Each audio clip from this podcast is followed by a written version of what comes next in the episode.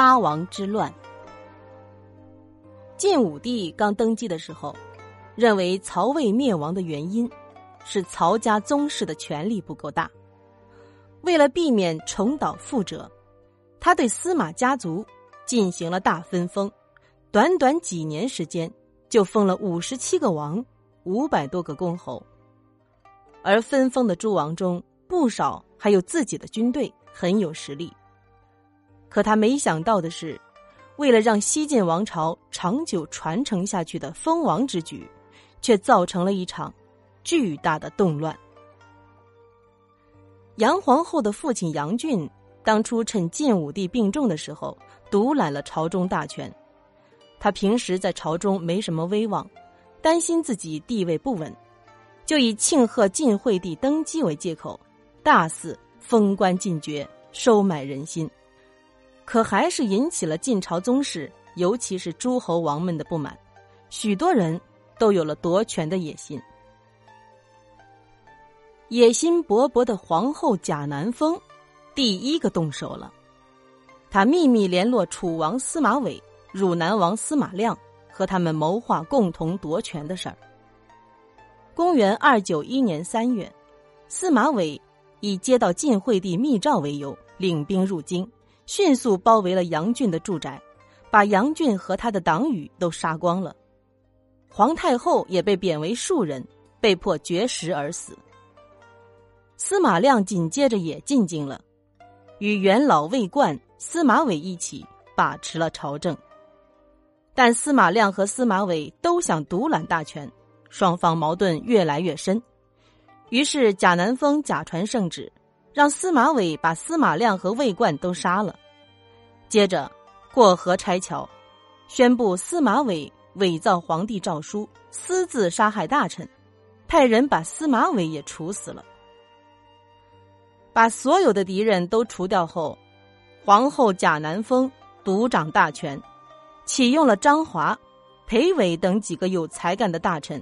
主持朝政，也很敬重他们。有了这几个大臣的尽心辅佐，政权总算暂时的安定了下来。可是朝野动荡的格局已经形成，眼前的安定不过是暂时的。皇后贾南风清除了司马亮、司马伟后，又想到了太子司马昱不是自己亲生的，长大后。迟早会威胁到自己的地位，想除掉他。他故意让太子亲近的侍从诱导太子享乐，于是小时候很聪明的司马懿在侍从的引诱下，渐渐变成了一个只知道吃喝玩乐的小霸王。公元二九九年，贾皇后的妹妹生下一个儿子，她给婴儿起名魏祖，抱过来冒充成自己的孩子，接着。就开始了罢黜太子的计划。十二月的一天，贾皇后以晋惠帝生病为由，召太子进宫，故意灌太子喝酒。等太子喝醉了，就拿出一封事先写好的造反信，让醉醺醺的太子抄写了一份，派人把这封信送到了晋惠帝手中。晋惠帝虽然是个呆子，造反还是看得懂的。顿时大怒，召集大臣们开会，要处死太子。大臣们极力劝阻，最后贾皇后还是把太子贬为庶人，幽禁了起来。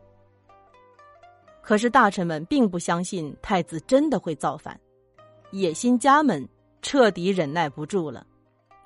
赵王司马伦派心腹在皇宫中散布谣言，说禁卫军打算废掉皇后。恭迎太子登基，贾皇后信以为真，索性抢先毒死了太子。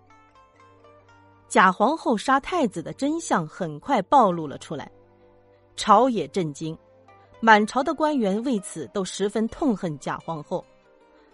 司马伦趁机伪造了一份天子诏书，联合司马同、齐王司马囧等人，带兵闯入皇宫，抓捕贾皇后。